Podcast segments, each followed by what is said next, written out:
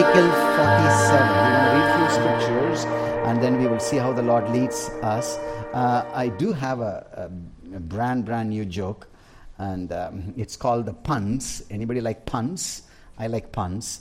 A person who invented the door knock won the Nobel Prize. Thank you. I couldn't work out how to fasten my seatbelt, then it clicked. Uh, the guy who invented zero, thanks for nothing. Singing in the shower is all fun and games until you get shampoo in your mouth, then it just becomes a soap opera. Last but not the least, want to hear a construction joke? I'm working on it. Okay, put your Bibles up there and say, Lord Jesus, uh, influence me this morning. Holy Spirit, you know what to share to your children because at the end of the day, I'm just a bridge to bring your word, Father. And I just pray that you will help me to hear and deliver your word to your children. So we will go back with a sense of Daddy God spoke to me this morning. In Jesus' name. Amen. Turn your Bible to Ezekiel 47. It's a fabulous scripture. We're going to read few scriptures and we're going to jump uh, into what the Lord has uh, for us this morning. Okay, Ezekiel 47, verse 1. The man brought me back to the entrance of the temple, and I saw water coming out from under the threshold of the temple toward the east, for the temple faced east. And the water was coming down from under the south side of the temple, south of the altar. Then he brought me back out of the through the north gate and led me to the outside of the outer gate facing east, and the water was flowing from the south side. As the man went eastward with a measuring line in his hand, he measured off a thousand cubits, which is like um, 500 meters, something like that, and then led me through water that was an ankle deep. He measured off another thousand cubits and led me through water that was an ankle deep. He measured off another thousand and he led me through the water that was up to the waist. Verse 5. He measured off another thousand, but now it was a river. Can everybody say river? River that I could not cross because the water had risen and was deep enough to swim in, a river that no one could cross. Jump to verse 12. Look at this verse 12. Fruit trees of all kinds will grow on both banks of the river. Their leaves will not wither, nor will their fruit fail, nor will their fruit fail. Every month they will bear because water from the sanctuary flows to them. Their fruit will serve for food and their leaves for healing. This morning I feel the Holy Ghost wants to remind us again to ask each and every one, including me, how close you want to be with God. How close you want to be with God. And this is a story. Ezekiel is one of the major prophets, and he lived a very bizarre life. If you notice, I mean, he would he would do something very prophetic. I mean, thank God we don't live in an Old Testament lifestyle because the prophets has to do crazy, crazy, crazy stuff. I mean, God said one day, you know, you, you, you take a human feces and make a fire out of it and cook and you start eating. And people will ask, what's the stench? They will say, That's how you are to me. And he, Ezekiel said, No, that's too graphic. Can I do with a cow? Cow dung. And God said, Okay, you can do with a cow. This is the Bible. It's not Harry Potter story, so don't look at me like that. So this is from the Bible. So crazy stuff. And he would lay down for three and a half years on one side, and people would ask him, like, what the heck, what are you doing like this?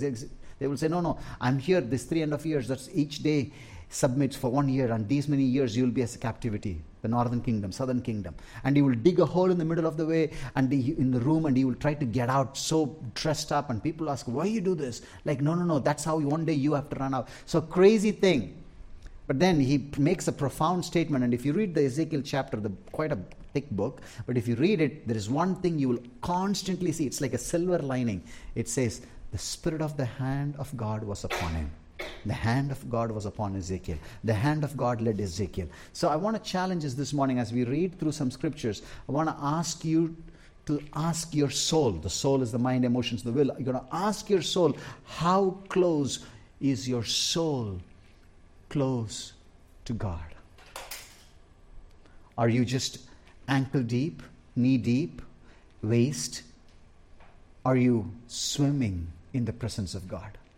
And we as a church, sometimes it's so easy to put on the hat like today sunday morning i'm going to go. That to first week communion i'm going to do this. But then we kind of box it. Because of the box mentality we grew with and we kind of say okay i've done church now let me go and watch terminator. I mean so it's kind of fun. But um, what i'm trying to say is it's it's not that it's more than that. It's intimate relationship. It's like swimming in the presence of God. And this is the sign. This is what the Ezekiel was saying. Fruit trees of all kinds will grow on both banks of the river. Their leaves will not wither, nor their fruit will fail. Every month they will bear because of water from the sanctuary flows to them. Their fruit will serve for food and the leaves for healing. Let me tell you this if you are constantly swimming in the presence of God, there is no room for burnout. Burnout happens when we try to run our life without Christ. Christ is our life. Christ is our hope. Christ is our everything that we breathe. Colossians 1 says, In Christ everything started, everything sustains, everything is carried forward. Amen. So, this is what I wrote down here. You choose how close you want to be with God. Anointing of the Lord is gender specific. He pours on everyone who is hungry and available. Knowing God is one thing, known by God is another thing.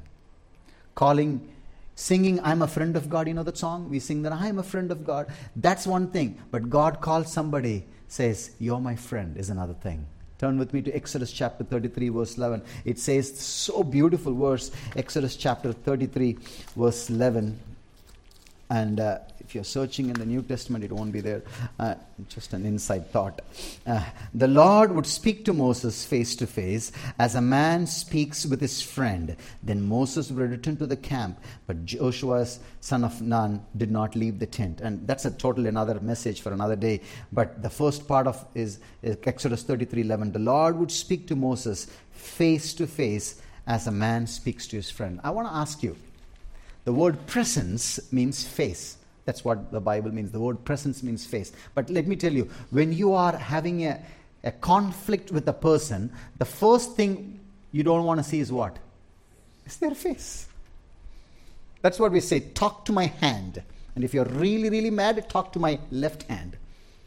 We Indians know what does that mean, okay? Right? Come on, cheer up.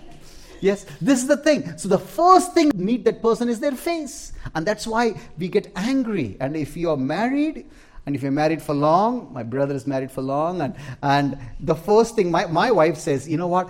Just leave me alone. Sister Mary, you said that? No. Okay. Smile has a lot of meaning to it. Anyway, but this is the thing. Okay, I wrote down this. Write it down if you're taking notes. Our greatest pleasure in life is to be known by the one who created us. That is the greatest pleasure. So I want to challenge us, and I pray there will be no condemnation. It's nothing to share like, oh, you're an ankle deep Christian, you're a knee deep Christian, I'm a swimming. That's not. It's not about comparison. That's what religion taught us to compare. But I'm asking you to check your heart. Lord, am I swimming in the presence of God, or I am just having few holy days, and then the rest of the days I just touch base with you? I know we work, we are busy, we have a lot of schedules, and uh, we have bosses to be accountable for, but that doesn't discount us for the fact that being connected in the presence of God is not an option. It's actually a divine privilege that God has given for you and me. Amen? So, this is what I wrote on. These simple things. So, it's nothing on the screen. We didn't prepare. I told you this God messed up stuff. So, the first thing, maybe three or four points, just the Lord highlighted. The first thing, when you walk in this river with God, worship becomes a lifestyle. It's not becomes an event.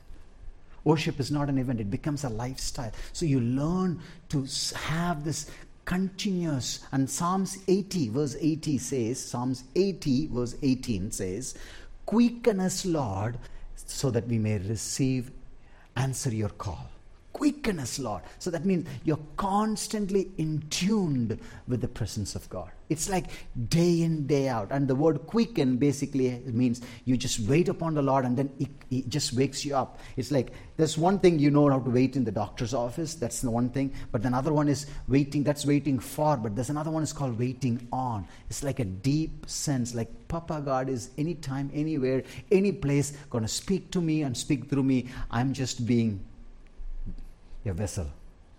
And uh, I had a seven hours layover in Sydney on the way to, uh, uh, uh, way to Wellington in New Zealand. And I was charging my phone and I pulled it harder. The iPhone cable broke. And, uh, and I was like, oh no, man. It's, uh, it's, it's now I have to buy a cable because the phone, the smartphones are not so smart in batteries. You might know that. So, so I need to charge my phone and I need my phone and I do my reading on the phone. So, uh, so I was looking for a cheap cable and the cheap cable in Australia, how expensive it is, is 32 Aussie dollars. Hmm, thank God for credit card. That's the time you really thank God for. Anyway, but I was swiping my card, bought the card, and then the guys felt in my heart, the Holy Spirit said, Ask him, what's his name? I said, What's your name, sir? I said, He said, David. And uh, then the Lord said, Talk to him about this. I said, There's a guy in the Bible called David, and he was a quite messed up fellow. And this fellow, God called him a man after my own heart. And I don't know how messed up you are, but I can tell you a little bit. I was big time messed up. But in Christ, that's what God has calls everyone. You are a man after my own heart. This guy stops selling everything. He looks at me and says, I am, I don't know, he said 25, 26. He said, I don't know, in my life, I never heard so profoundly speaking into my life like this. What, what I'm trying to say, it's not to say, oh, you, you know, I preach the gospel. No, nothing like that. When you are connected in the presence of God, everywhere you go, you bring that presence. You are a change. You are an influencer, not influenced by the thing. Amen. I want to challenge you. Sometimes it's very easy to say, you know what, I'm finishing my shift, I'm, I'm wrapping it up and going. But then when you leave, there is something, suddenly God opens the doors. And that's the time when you, when you are walking in ankle deep, you don't feel anything. Because it's just ankle deep. You do church and you get out. But when you're walking and you're swimming in the river, every place you go, you are becoming an agent of dope. I mean, agent of hope. Amen. Not a dope. Hope. Amen. I mean, you get, get, get people get high by Jesus. Anyway, I wrote down here Christ, this is a beautiful thing. Christ will not use us to establish his kingdom in the world until he occupies the throne of our entire being and becomes the king of our affections, our motives, and our will and our heart. Christ will not, in other words, Christ is more interested in conquering us than conquering through us. Amen. Why don't you just, if this makes sense, you say to God, God, I want you to conquer me completely. Just, you know, just, just in your own language. Just take a few seconds. Say, God, I want you to conquer me.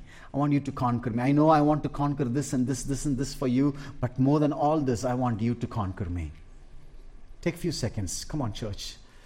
Just say to the Lord, Lord, I want you to conquer me. Conquer my mind, conquer my heart, conquer my emotions, conquer my wallet, conquer every, conquer my conversation, conquer my time in front of the TV. Every time I pray, Father, that it will be a river of living waters flow in and through me. Amen? And this is another thing I wrote down. When you walk in this beautiful river, not ankle deep, knee deep, not knee, but when you, when you, when you let go of the control and let God be the control of your life, pruning is part of discipleship. Pruning is part of discipleship. And when I talk about pruning, many times people confuse pruning with punishment. Punishment is to do with your past, pruning is to do with your future. Punishment tells you you are getting this because what you did not do right. Pruning tells you are going through this because what can come out of it can be more fruitful. Turn with me to John 15. I think it's 15 3. 15 3 or 2, I guess. It says, It cuts off every branch that doesn't produce fruit, and He prunes the branches that do bear fruit so they will produce even more. Amen. How many of you want to produce even more? I mean, I want to produce even more. When you say, you know, the most dangerous prayer, I told this in the DTS when I taught last week, the most dangerous prayer you and me can ever make is this simple prayer Lord, use me. You are setting up yourself for something magnificent, but it's not going to be so bright and colorful. It's going to be a painful thing. Can I tell you about pruning? Pruning in my own language, it means pruning sucks. It's not fun. It's messed up. It's really challenging. No affirmation, no limelight. You are going through this terrible season. You know, the eagles, they go to this cliff and then the feathers, the feathers all wither away. And it's the most ugly. Then the eagles you have seen is so majestic, right? But the, when they go through this pruning stuff, they are the most ugliest creatures. Nobody wants to, that's why they kind under the, they're under the cliff. Nobody can see. But then when they get renewed, that's what Isaiah 40 says. The eagles get renewed. They will soar up their wings and they will run and not be weary. They will walk and not faint everyone either went through pruning or I can, I can be sure you are going through pruning or rest assured you will be going through pruning. Why? Because Christ is after a fruit in your life and the greatest fruit is Christ himself. Amen. And the way God uses pruning, it's called, He uses something called heavenly sandpaper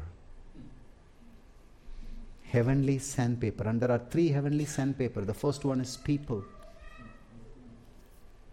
it's not the time to turn around and look, please.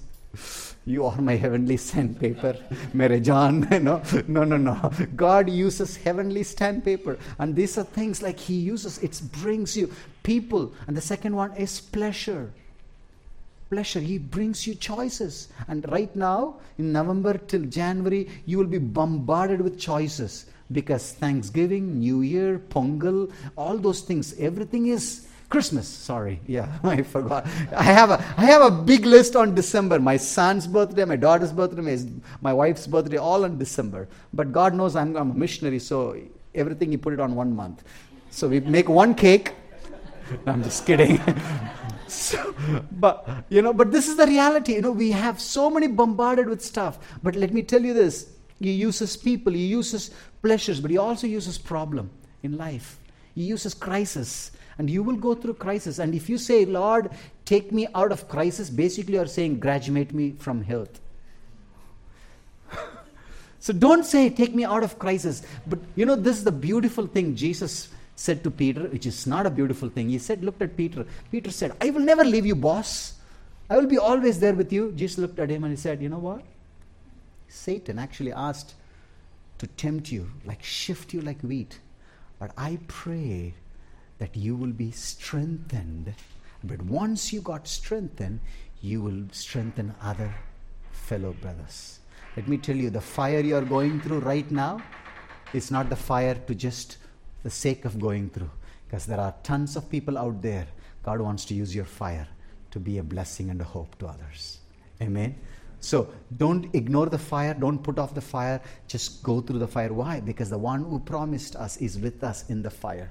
Look at this three teenage boys. The king looked at him and said, Didn't we put three guys? But I see the fourth one. He reminds me, the angel of God. Let me tell you, as you are going through fire, the angel of God is with you right now. Amen. If that's you, that's you. Just, I want you to put your hand on your heart. I want you to, I'm, I'm going to close my eyes. I'm not going to even look who is going through fire. But I just want you to put your hand on your heart and say, God, let me be, let me not dodge this pruning. Let me go through this fire. Let me go through this fire. I know you are with me in this battle. I know you are with me in this deepest, darkest, most messiest, snottiest moment in my life. You are with me, Lord. Just make that prayer in your heart. Thank you, Holy Spirit. Yes, Father. Yes, you will give us the strength not just to cop out, you will give us the strength to endure and to overcome. We thank you, Jesus. Hallelujah. Another thing, what happens when you walk in this river of God, it's so beautiful. You will learn to worship God not just as a event but lifestyle. You learn you learn to understand pruning is part of you know christ is after a greater fruit but then you come to a deep sense of understanding the word of god becomes your main source. I remember one man of god said the word of god is like a main meal and the rest of the books are like snacks.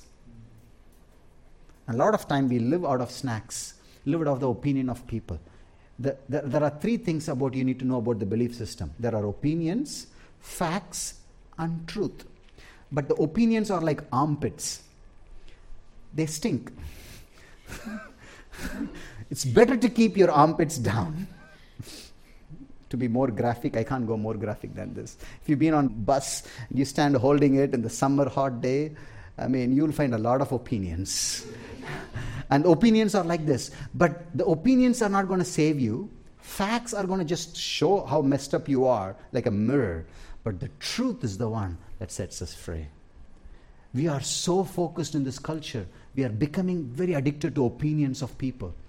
We are getting, we want to make sure, we want to get that cute statement. Oh, God wants to take your mess into your message. It sounds cute, but you have to take this word, put it inside. If you don't put this word inside, just the opinions will not take us anywhere. My friends, my brothers, my sisters, I want to challenge you.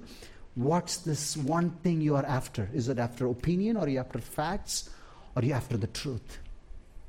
Challenge yourself. When you walk in the river of God, ankle deep, knee deep, hip deep, you won't feel anything. But when you swim, you will distinguish between the Word of God and the rest of it. And this is what the Bible says Jesus grew up in wisdom and stature and won favor before God and men. Luke 2:52 says.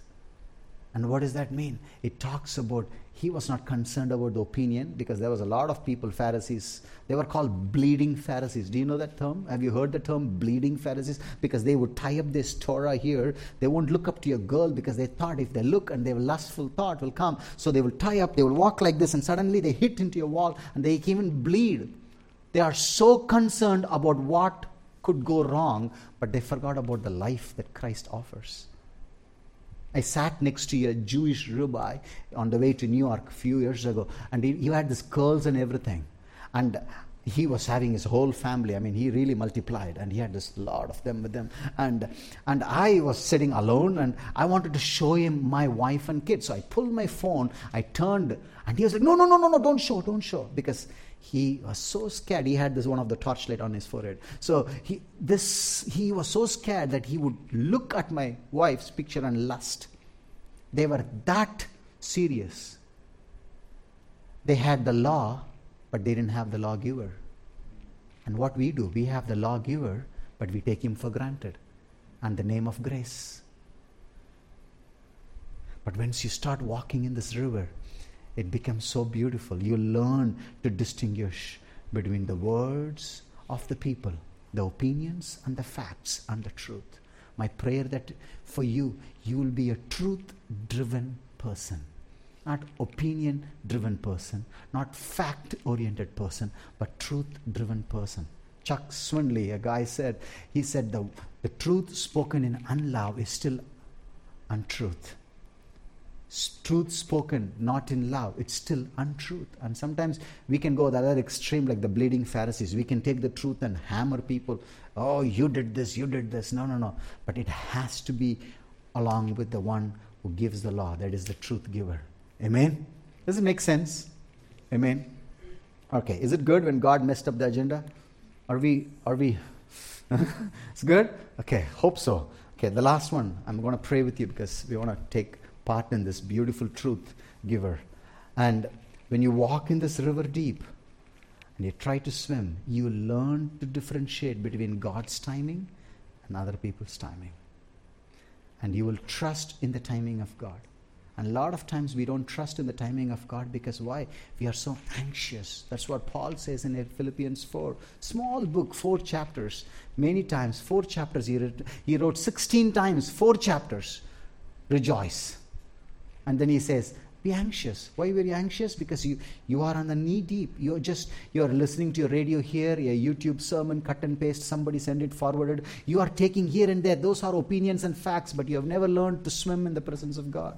I mean, it's not a rebuke, guys, but I want to challenge you. You know, there are a lot of fast forward, WhatsApp forwarded, you know, some cute statement with lots of music, dramatic thing. Those things are not your daily bread. Hello?